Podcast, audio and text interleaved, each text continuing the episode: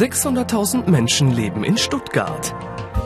Für einen Stadtbesuch hat Team Süd aber nur wenig Zeit.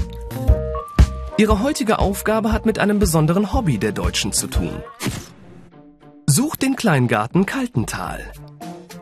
Was ist ein Kleingarten? In meinem Kopf ist das so, Kleingarten. Äh, Das Wort klein assoziiere ich mit den Kindern, mit den kleinen Kindern. Das ist Kleingarten, nicht Kindergarten. Entschuldigung, äh, kennt ihr den Kleingarten äh, Kaltental? Im Dachswald, vergiss das. Okay. Die Suche ist schwieriger als gedacht. Da sind Sie hier, schätze ich mal, falsch. Und ich, ich denke, die Aufgabe ist nicht so leicht. Endlich kommen die drei an ihr Ziel.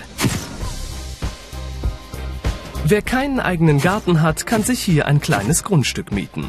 Eberhard Baumgarten ist der zweite Vorsitzende des Kleingartenvereins Kaltental.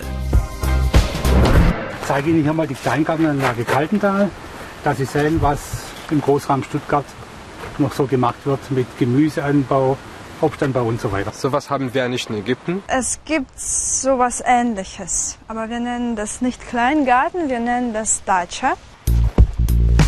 Die Kleingartenvereine in Deutschland sind dafür bekannt, dass bei ihnen viele strenge Regeln gelten.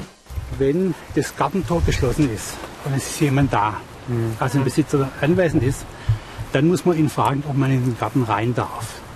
Ist das Tor offen? Dann darf man den Garten betreiben. Und wenn man freundlich fragt, darf man auch Blumen pflücken. Oder man hilft Herrn Kern bei der Ernte seiner Riesenzucchini. Arbeiten muss man ja nicht immer jeden Tag. Das ist wichtig und das ist auch der Sinn vom Kleingarten, dass man aus der Stadt herauskommt und sich hier erholen kann. Und was halten Sie von diesen strengen Regeln? Ja, Ordnung muss sein.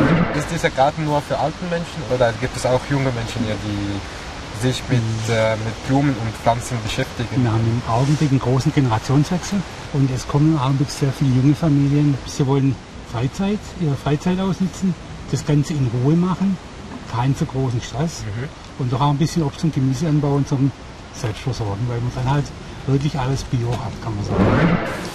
Jetzt kommt Aufgabe 2. Findet drei Verstöße gegen die Vereinsregeln. Erlaubt sind im Kleingarten ein Halbstamm bis zu maximal 5 Meter Höhe. Vier Meter. Die drei suchen also einen Baum, der höher ist als 5 Meter. Das wäre ein Regelverstoß. Das war der Regel? Das Das war war die Regel, der Baum ist sechs Meter hoch, Okay, also es ist zu hoch. das ist der hohen Regelverstoß. Erster Fehler gefunden. Jetzt kontrollieren sie die Höhe von Abdeckungen für Tomaten. Die ist auch vorgeschrieben. also 1,60 Meter.